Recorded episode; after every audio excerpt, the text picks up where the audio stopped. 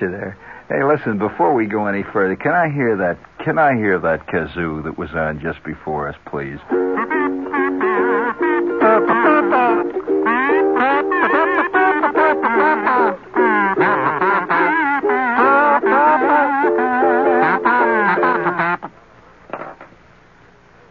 Where are we headed? I mean, which way is the compass pointing? And more importantly, which way is the is the uh, is the bow of the ship pointing? Uh, you're speaking of uh, the bow of the ship, we have a note here. I see uh, things are happening. You know, the taxes are getting out of hand completely, Herbert. Now, incidentally, would you give me that 45 in there, Herb? The uh, the one that's uh, please, Lee, uh, the 45. That's right. And give me the Washington Post side. No, I think the other side is kind of great. No, the Washington Post side, if you don't mind. I'm uh, I'm feeling very uh, expansive tonight. I see where they've. Uh, I don't quite know how to approach this. You know, remember before I say this, I, I must point out that I don't make the news. It just comes in off the machine, and uh, you know, it's like some vast. It's like it's like some vast baloney creator that keeps turning out baloney, and it keeps coming out. And you wonder where you know where it's all going to end. I see where Rhode Island. You know how New York City is uh, going in. Uh, in fact, the whole state of New York is going in for legalized gambling and to make a lot of extra dough, so on. I see uh, Rhode Island to help it out of a financial crisis. Uh, Representative Bernard C. Gladstone, a Democrat of Providence, has suggested, uh, in fact, has proposed to the state legislature a tax on. Uh, I don't quite know how to say this. Uh, how can I say it's a, it's a basic function of all of animal life. And he wants to tax it at $100, or rather $2 per act, is the way it's put. Not drinking, no, honey. Not drinking, no, no. Think deeper. What is the major preoccupation with all Danish educational films? Is it drinking? Is it eating uh, veal cutlets? Uh-uh. So they want to put a tax on it now. And the problem is how to know how to tax a guy. So they're thinking of putting meters and the whole, you know, it gets uh, quite involved. Uh, Two dollars a thing, you know. So uh, I, I just say that it's getting it's getting kind of interesting. I I, I think we'd like to salute that man who's he's already at the beginning of the 70s has uh, created a new standard for legislators of the 1970s to live up to. Representative Bernard C. Gladstone, a Democrat of Providence, Rhode Island, gets tonight's vote for the legislator of this century.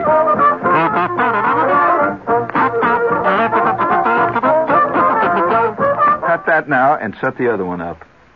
That's even more important. Yes, indeed, things are happening. And uh, tonight, uh, what did I do with my book? Did I leave I left my book in there, baby. So when uh, when you get rid of that creep on the phone there, you can come over here and give me my book. And uh, while she's getting my book, I'd like to uh, I'd like to point out to those of you who missed the note in the paper that things are really moving. I'm glad to report it. Uh, that uh, for long, this uh, corner of the little world here this little corner, has continually advocated the cause of the cockroach. You know this. We have stood four square behind the cockroach in all of his various moves to, to uh, improve his lot. I think it's one of the great minorities. Actually, probably today the cockroach is a majority, but it's one of the great unsung majorities then that just gets nothing but bad mouth press. And according to the New York Post of a couple of days ago, the Metropolitan Museum of Art now has cockroaches. A group of artists, unhappy with the administration of the museum, invaded a banquet of museum trustees last night and poured a jar full of roaches onto the table. Uh, the demonstrators, members of the Action Committee of the Art Workers Coalition, that sounds like a pompous crowd, contended that the trustees showed contempt for the public by closing off the museum's Louis XVI room to hold their dinner there. Well, I felt that they were certainly being contemptuous of me, closing off the Louis XVI room, which I consider one of my favorite rooms. I often go there and stand around Louis XVI's wonderful dinner platters there and pick my teeth. As museum director Thomas Hoving and others startled dinner guests looked on, some swatting the cockroaches with their napkins, guards hustled the angry artists from the room. One demonstrator was wrestled to the floor in a corridor outside, but there were no arrests, no injuries. The museum alarm system sounded, and the heavy gold doors of the main entrance were shut and locked. Some visitors thought a theft was in progress, but instead 12,000 new cockroaches were added to the already burgeoning colony in the Metropolitan Museum of Art. The demonstrators were escorted to the personnel office, where Museum Secretary Ashton Hawkins told them he felt that, quote, you have violated the rules of the game. I am all for having dialogue and even confrontation, but not this sort of thing. And uh, we'd just like to point out now that there's a lot of uh, freelance cockroaches who have left various tenements on the Lower East Side and are suddenly now in the Louis XVI room. If I know anything about cockroaches, they have quickly adapted, and they are now speaking with a heavy French accent and are hollering occasionally off with their heads. I mean, you know, you never. oh, man. Do you mind if I do a little cockroach thing here tonight? Are you curious? Do You know anything about Archie? Archie and Mehitabel? Well, this is a great uh, piece of work by Don Marquis, as the a fate would have it, but he never called it that. He always called it Don Marquis, being not from France but from the Midwest. And uh, he wrote a series of uh, little poems called The Life and Times of Archie and Mehitabel, which appeared in local New York papers. What better city to have the reportings of the world of the cockroach be popularized. And uh, for those of, you, who are cockroach fans, I want to give you some random thoughts here from Archie. Well, boss? Hmm. Yes. Oh, boy, that's a terrible one. Uh, are you curious what Archie said about immortality? What a, what a cockroach said about him. Give me a little cockroach music They're quiet in the background, a little ribald music. Yes, that's cockroach music. Boss, I was up in Central Park yesterday watching some kids build a snowman. When they were done and had gone away, I looked it over, and they had used two little chunks of wood for the eyes. I sat on one of these and stared at the bystanders. Along came a prudish looking lady from Flatbush. She stopped and regarded the snowman. I stood up on my hind legs in the eye socket and waved myself at her. Horrid, she cried. Even the snowmen in Manhattan are immoral. Officer, arrest that statue. It winked at me. Madam, said the cop, accept the tribute as a Christmas present and be happy. My own belief is that some people have immortality, or immorality as I put it, on the brain and they wish that some immorality would happen to them. Signed, Archie. you know, I do think that's true. I think one of the reasons people are against all immoral acts is because they've never been invited. We'll let that soak out there. Are you uh, curious what Archie said one time about becoming a lowbrow? Okay. I have a lot of friends who are lowbrows. Boss, I saw a picture of myself in the paper the other day writing on a typewriter with some of my feet. I wished it was as easy as that. What I have to do is dive at each machine, as each key on the machine, and bump it with my head. And sometimes it telescopes my occiput into my vertebrae, and I have a permanent callus on my forehead. I am in fact becoming a lowbrow. Think of it, me with all my learning, to become a lowbrow hoping that you will remain the same. I am, as ever, your faithful little bug, Archie. hey, are there any real lowbrows out there tonight listening to me? Uh, I, you know, I, I, uh, you know, there's a lot of things about the lowbrow world. For example, uh, I think uh, some of you might remember a show we did a couple of weeks ago about the new popularity of vulgarity. Did you hear that show? I don't think you heard that show. It was on a Saturday night. A tour of 42nd Street. It was the renaissance of vulgarity, which is a characteristic, by the way, of the savage, barbaric world of Attila the Hun, who was the first major barbarian to make it big. The first major slob to go all the way. And, uh, oh, that reminds me, this is WOR. We're in New York. And uh, for those of you who keep pestering me as to when my various pieces are going to appear in the magazines and so on, I have a piece in the current Car and Driver, uh, which is a magazine suitable for men, women, and children and little kids. Uh, it's in the February issue of Car and Driver. Rush, do not stumble, do not walk to your newsstand, but rush to your newsstand. Which reminds me, speaking of rushing, will you give me a little echo chamber here, please, Herbert? No, I think I'll call it off there. I don't want to scare any old ladies at this hour. Oh, come on. Give me a little echo chamber. I'll do it anyway.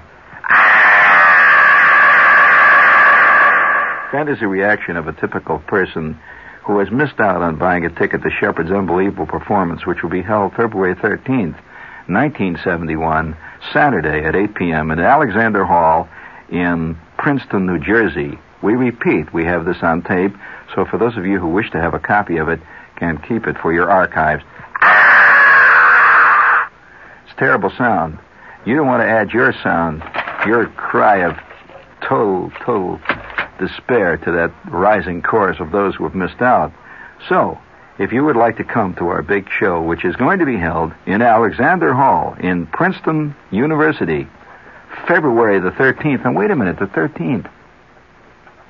That just hit me. Yeah, I know. That just hit me. Isn't that the day before? What is the 14th? Isn't that some kind of a holiday? What holiday is that?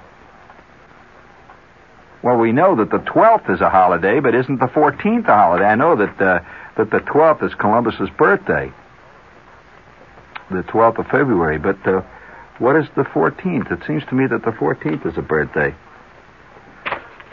Oh yes, that's right. It's Groundhog Day.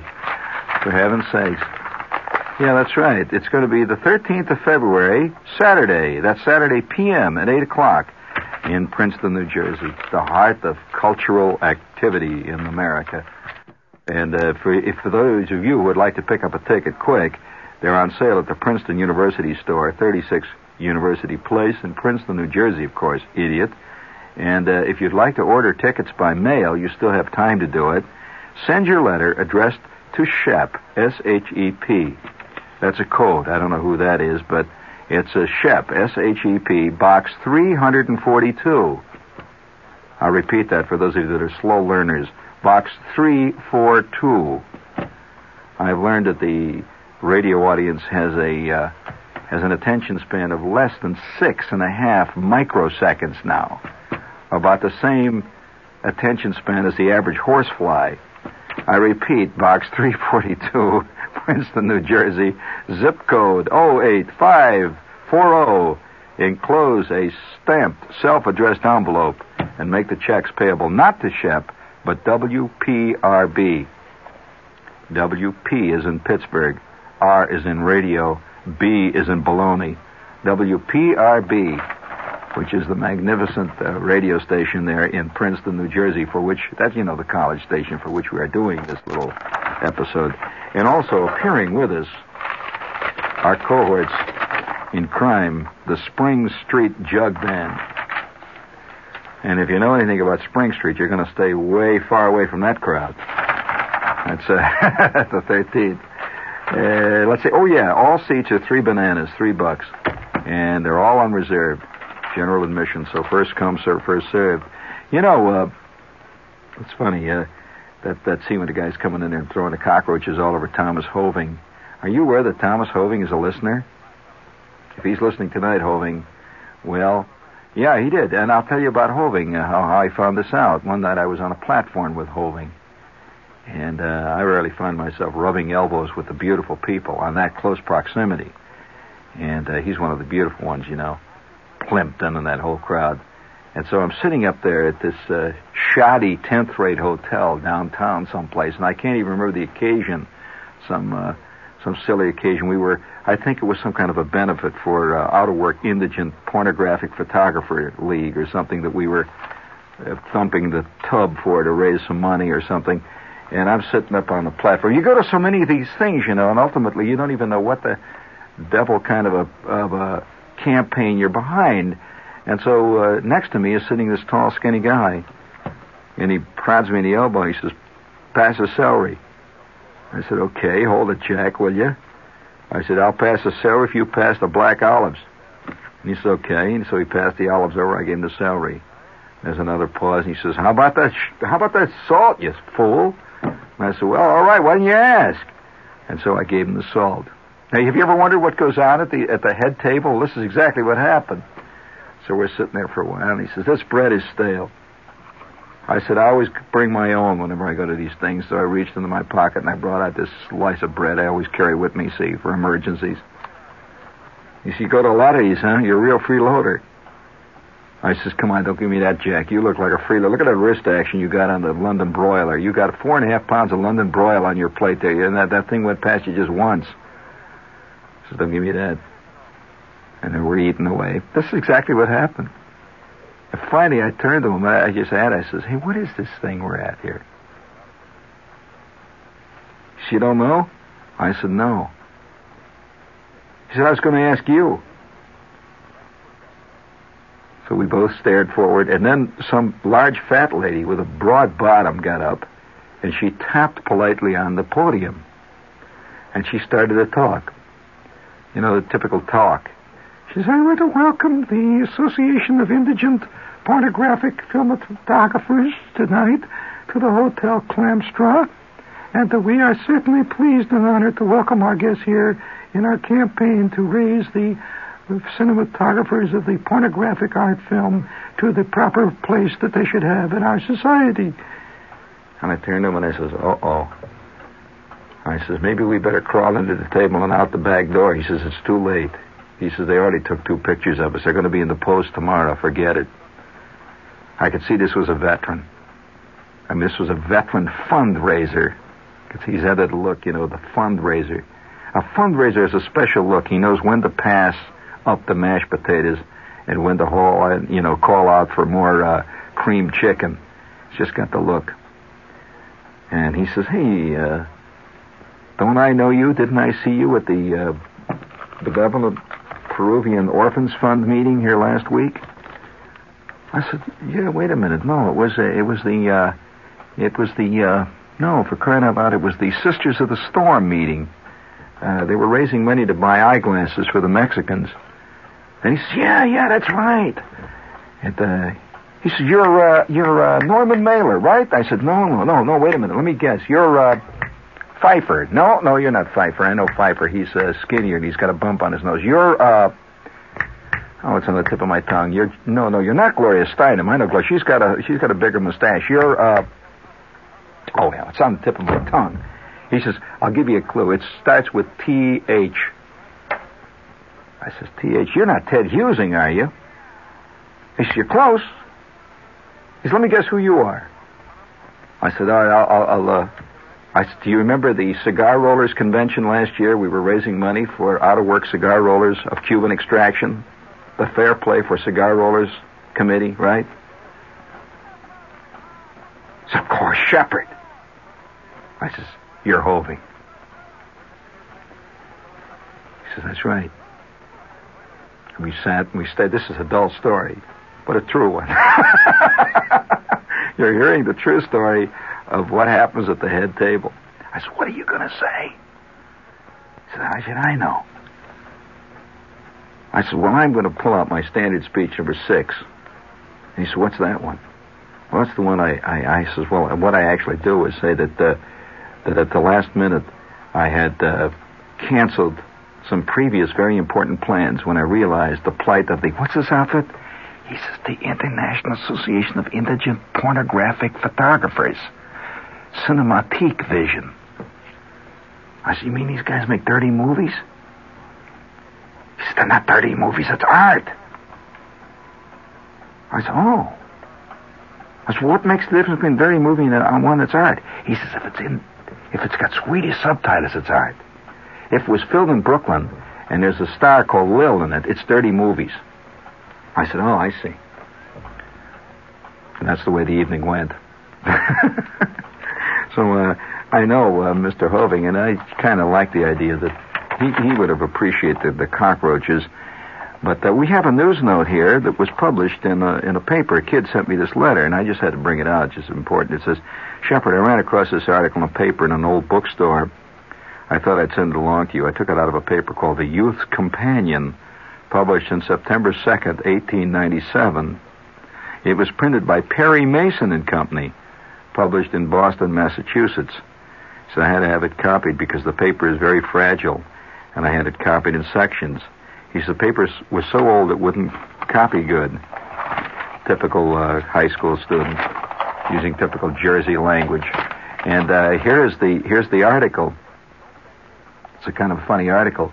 He said it was on the first Monday in June, 1638, that the ancient and honorable artillery company was organized. The privilege of using the public arms was granted them. Mr. Keene, one of the Boston prominent merchants of the time, was elected captain. A description of an early parade of this famous artillery company is taken from Mr. Pinion's diary. Quote, Last third day, being ye field day of ye military company, there was a great parade. Ye soldiers assembled betimes at ye great oak, an enormous white oak standing near the present junction of School and Tremont streets. Two lusty drummers and a mighty trumpeter made ye whole town ring with alarms of war. Ye comical turn about ye Jews' harps, Captain Kane would not have mention on pain of his anger. Says the story of the Jews' harps runs as follows. Captain Keene was amazed at seeing 40 young Indian braves attach themselves without permission to the rear of the procession, each playing lustily on a Jew's harp. The soldiers were much amazed and laughed heartily at the comical sight, but the captain chose to regard the Indians' performance as an insult and determined to punish them on the spot. Captain Keene ordered a halt and gave the command to charge upon the unwelcome Jews harp playing recruits. Suiting the act to the word, the men rushed at the Indians with drawn swords. The redskins fled like sheep over stone walls, through mud holes, and every shortcut known to the woods. They threw their offending Jews harps right and left to hide the evidence of their malfeasance. The soldiers gathered them up as souvenirs. Captain Keene recognized the harps as coming from his store and assumed that a raid had been made in his stock, and the man left in charge had been killed. Leaving his lieutenant in command, he hastened to his store to find out whether they had stolen all his Jews' harps. There he found Sunny Wave, a bright Indian maid, a chief's daughter who often came to the store and was allowed many privileges. she was overwhelmed uh, with dismay at the captain's displeasure. The store had been left in her care while the men went in to witness the parade. Thinking to please her good friend, Captain Keene, she had persuaded the Indians to join the procession and had given them the Jews' harps and enjoined them, quote, in Indian, she said, play hard. The poor girl said, I, want, I meant for all nothing but good. I hope I have done no wickeds. I pay for Jews' harps. So genuine was her contrition that the captain's anger against her was disarmed. But the Jews' harp parade was a topic that the company did not care to discuss any longer in the presence of their company. Now, that's the kind of racy stuff that appeared in a boy's American Youth Companion in 1897. but uh, you can see right from the very beginning, I, the only reason I put this out tonight was right from the very beginning, people who played Jews' harps who had been persecuted. Had they come out playing bugles or cornets, I'm sure that the captain would only have made a request, and they would probably have played Semper Fidelis. But the Jew's harp has never been liked or enjoyed by people of dull sensibility. And um, I would like tonight your permission to play the Jew's harp. I, I appear tonight humbly. Don't give me such a dull look, Lee. I'm just simply asking for permission tonight for a change. People have been yelling for a long time that I keep doing this stuff bullheadedly. I'm Still thinking about that guy that's proposed that tax on rolling in the hay. uh, you know, it's actually up before the uh, before the uh, before the legislature. And so uh, I, I remember the first time uh, I got a letter from a kid today. He said to me, Shepherd, would you please tell me how you first started to play the Jew's harp, how you began on this illustrious career which you have carved out, a niche uh, in the uh, body politic and in the uh, society that we now know is a barbarous society. Well, I don't know whether it's barbarous or not, kid. It depends on how you define it. Uh, I mean, I suppose you can say that the people who are Merv Griffin fans have certain things to uh, to beg uh, uh, for and to ask for. But when I first started to play the Jew's harp, I'll tell you how it happened. I got a Jew's harp given to me in a box of junk that my Uncle Tom was going to throw out. And he had all kinds of stuff in this box of junk. And I happened to be over at the house that day where he lived, and he was cleaning out the basement. And he said, if there's any junk in this box that you want, you can have it. Well, I'm, you know, a kid, and I love junk. This is a male thing. I don't think girls love junk, do they, Herb? I love junk. Boy, I love junk. You know that, that one of the, my, my prize pieces of junk, which I owned for years, and which somewhere along the line my mother or somebody threw out, and I've never forgotten them for it. Do you know that I at one time had a joystick? A joystick. You know what is it, a joystick? The control stick from a Monocoupe. Did you ever hear of an airplane called the Monocoupe? Well, I got that joystick. I traded a kid at my scout troop something that I had, and if you're curious what it was, it was a single button carbon microphone, which my father had sent in to Popular Mechanics. You know, in the back it always said, amaze and mystify your friends, make your own radio announcements. You saw those ads? You can get a, this microphone and you attach it to your radio and you hide behind the curtains and then when your friends come over and you know they're listening to the radio, you press this button and say, "Hello, this is the police. We're looking for Charles Wananati. Uh, over and out." You know, kind of humor. Well, the old man got one of these. He sent it to Popular Mechanics. It cost him a dollar seventy-nine, and he got it. It came from Omaha, and uh, it came in a box. And he was all excited. It had a diagram in it, and it told how you connect the two cords. You know, the two two uh, leads. You connect one to the grid and one to the plate. And the third lead, you were supposed to connect to the ground.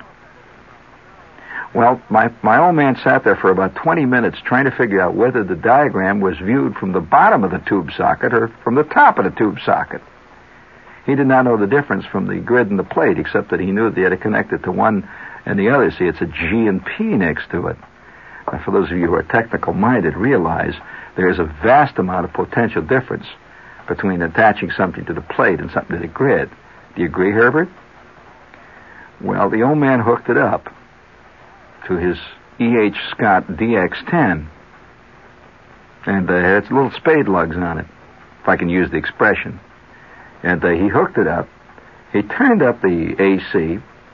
He went into the. We had this kind of a bedroom, a special bedroom off to one side, which my mother used to grow plant aphids. And uh, she had ferns in there. So he hides behind the ferns and he says, Listen, he said, We'll surprise your mother when she comes in. She was off at the store. And he's hiding behind the ferns with his microphone. She comes up the front steps, opens the door, and the radio is playing. With that, the old man presses the button. It had a press, it had a button, a, a thumb button on the back of it. See, he says press to talk. He pressed the button, and there was a momentary pause. I don't know how long it takes for the electron molecules that are contained in, say, 600 volts of DC, which was on the, on the 45 tubes of that thing. I don't know how long it takes for the molecules to ionize the marrow of a man's bones. But all I know is that there was a brief pregnant pause.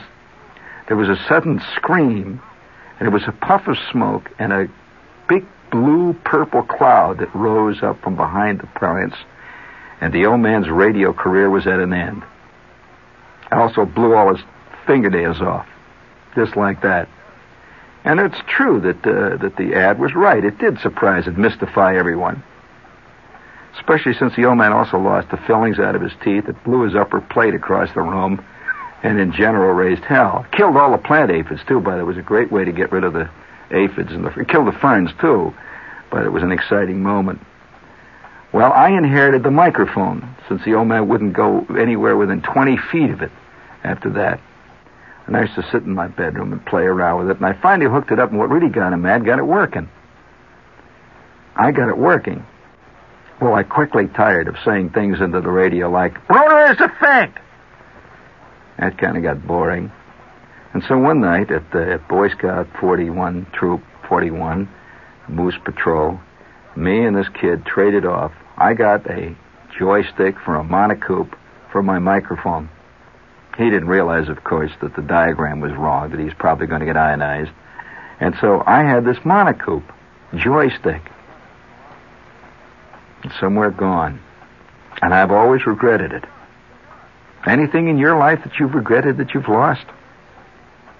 That you look back on with curses? No, I'm serious.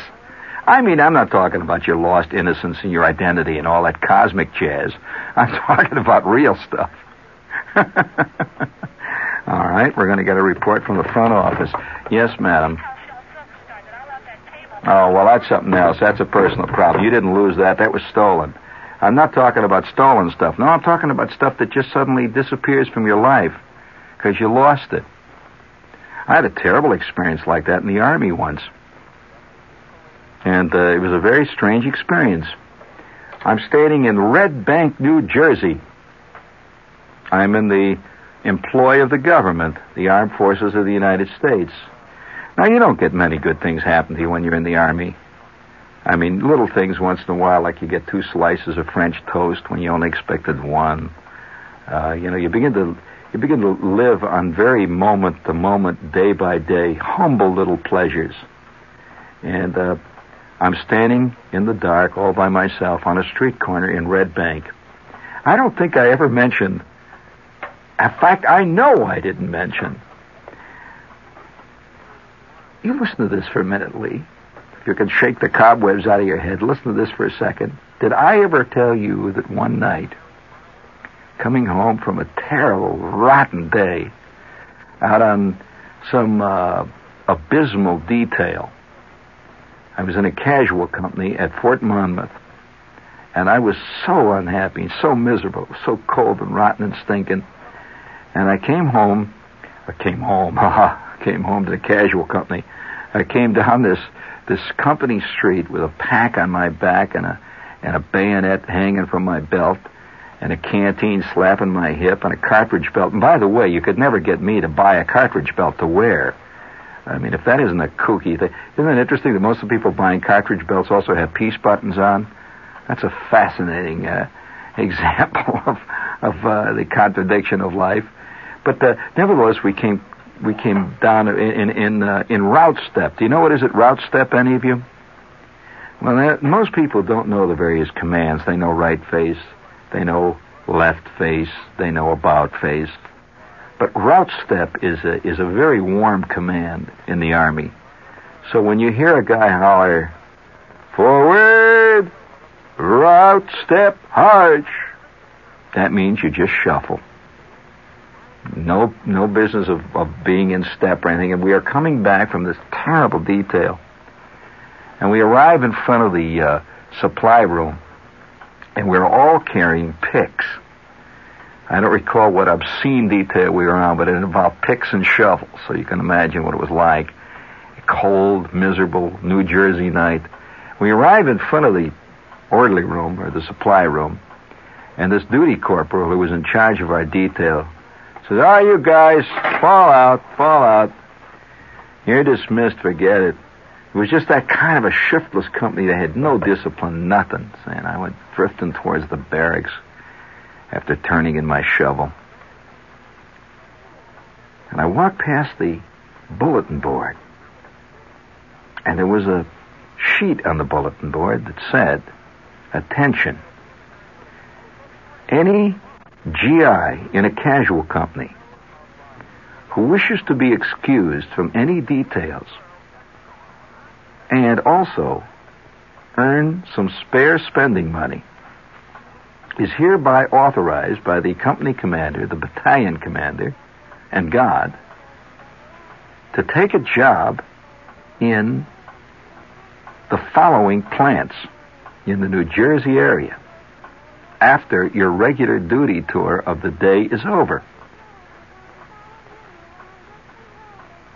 In other words, you could get a job. You could moonlight at night. Did you ever hear that? Well, I took a look at the list of plants, and one of them was Bendix Electric. And so I went down to the orderly room and I said, How about them jobs at Bendix? And the corporal looks up and says, Do you know how to use a soldering iron, Mac? I said, Do I know how to use a soldering iron? you see this thumb? If you see the bone sticking right out of it, that's from burning my thumb off at the end of a I was using a soldering iron before I even got stopped using a teething ring, friend. I was born with a soldering iron in one hand, with a roll of rosin core solder in the other hand, and uh, and a squint from the smoke. He said, "Okay, put your name down here, Mac, and if they want to hire you, I'll let you know tomorrow. At the, I'll let you know at Reveille tomorrow." The next morning, I had been informed, along with seven other guys, that we've been hired by Bendix. And so that day, I went off and did whatever obscenity I had to perform, like uh, going to wire knot tying school, some insanity like that. And I rushed back from the school at uh, 5 o'clock at night, changed into my ODs, and by 7 o'clock after chow was on my way to the center of Red Bank, New Jersey, to the Bendix Corporation. It was civilian life. I couldn't believe it. And we all we all lined up in front of this personnel department, and he asked us questions. He took our names and he wrote our stuff down, and uh, he assigned me to a job. And that night, it was just it was just like a dream. It was unbelievable. You know, you heard all these ladies working in defense plants and that. I was at a whole table. It must have been 25 ladies, girls, beautiful, fantastic chicks. I was the only male at the whole table running continuity checks on armatures of little Bendix electric motors. And all I did was give me this ohm meter, and all I had to do was check the armatures to make sure that there were no shorts in it. So each one I'd come along and I'd check them, I'd put a little tag on it, and I'd sign it, see? And all these women are around me. And it was, I was a GI, and, and here I was surrounded by these chicks. It was just like, you know, some kind of a strange movie. And so we had coffee breaks. It was the first time I actually had a coffee break. It was in their contract. And I went down. This was the first night. I went down and I, it was just like a, like a, like some kind of a great, uh, well, some kind of a great fantasy. And I was getting paid like something like 220 an hour, some ridiculous salary. But it was civilian, true civilian life. And I went off on the coffee break and was sitting down in this little place they had where you had a coffee machine. Is there still a Bendix plant in New Jersey, in, in Red Bank? I don't know. I ought to go and see the old outfit. because of what happened that night. I'm sitting at, uh, having coffee and donuts when this big, tough-looking lady comes down, and she says to the girl, she says, "Now look, we're having a strike vote tonight." She says, "Any of you, any of you have any objections to making the vote tonight? Just let me know. But we're having a vote tonight." And I said, "What? Strike vote? What about?" She said, mean you haven't been briefed? What do you mean? Uh, do you work in this department? I says, yes, I work in the armature department. And uh, this is my first night. I've been there three hours, see? She said, we're having a strike vote. I said, what about? She said, what do you mean? What, what right do you have to work here if you don't even know what we're striking about? I said, okay, I'll strike. Put me down. I'll strike. And she says, uh, you're going to strike. All right, that's one vote. She says, any of you got any objections to, to, to taking the vote tonight? I said to this girl who I was, you know, I was kind of making up to this chick next to me, the big blonde chick with a fantastic body. See, I said hey, what, what's this all about, Sophie? And she says, she's the shop steward. She says, we're striking because of, uh, of bad working conditions. I said, what do you mean bad working conditions? She said, well, you know, just bad working conditions. I said, what bad working conditions? She said, I don't know. We're just having a strike about them. She said, they'll tell us at the meeting. I said, well, you don't know what the bad working conditions. We're having a strike. They'll tell you at the meeting what they are, huh? She says, don't worry about it. You vote for it. It's okay. We're going to get more money, too. So it's okay. I vote. So everybody voted. And the next night, the plant was closed up. A strike. And it said the workers voted 90% for the strike. And it listed, you know, all the different departments that went out. That was the last night I worked at the Bendix company. I worked there long enough to strike. Well, so this kind of this kind of moment by moment existence, as you reach for little things, little rings of of, uh, of meaning and time, you say to yourself ultimately that meaning and time have reason only for themselves to exist. There is no other reason for meaning and time to exist. And you go spinning round and round and round, sitting on a wooden horse with a gold painted saddle, with two green eyes, bobbing up and down, spinning round and round and round, and you discover too late that there's no brass ring at all on this merry-go-round. It's a plastic ring. And what's worse, it doesn't even make a good teething ring. It's bad plastic. So you decide what I better do is go for the ride. The hell with the brass rings. Up and down you go. Round and round and round. Trying to make some sense of it. So tonight we're going to do the John K. Galbraith Waltz for all of you. And at the Mammoth Park organ is William Buckley. And operating the cymbals is Gore Vidal. And on the uh, on the tremolo trumpet is uh, Norman Mailer. You hear those wooden blocks? Wonder who that is? Curious? That's Gloria Steinem herself. And so you go round and round, round and round and round, singing at the top of your voice, and then, without any explanation, bursting into a quick blast of sobs. And then you swing round and round. There are people, of course, who prefer to ride in the wooden swans. Then there are those who prefer to ride in the tiny wooden uh, fire engines. But for me, I'm strictly a traditionalist. It's the whole wooden horse. Thank you.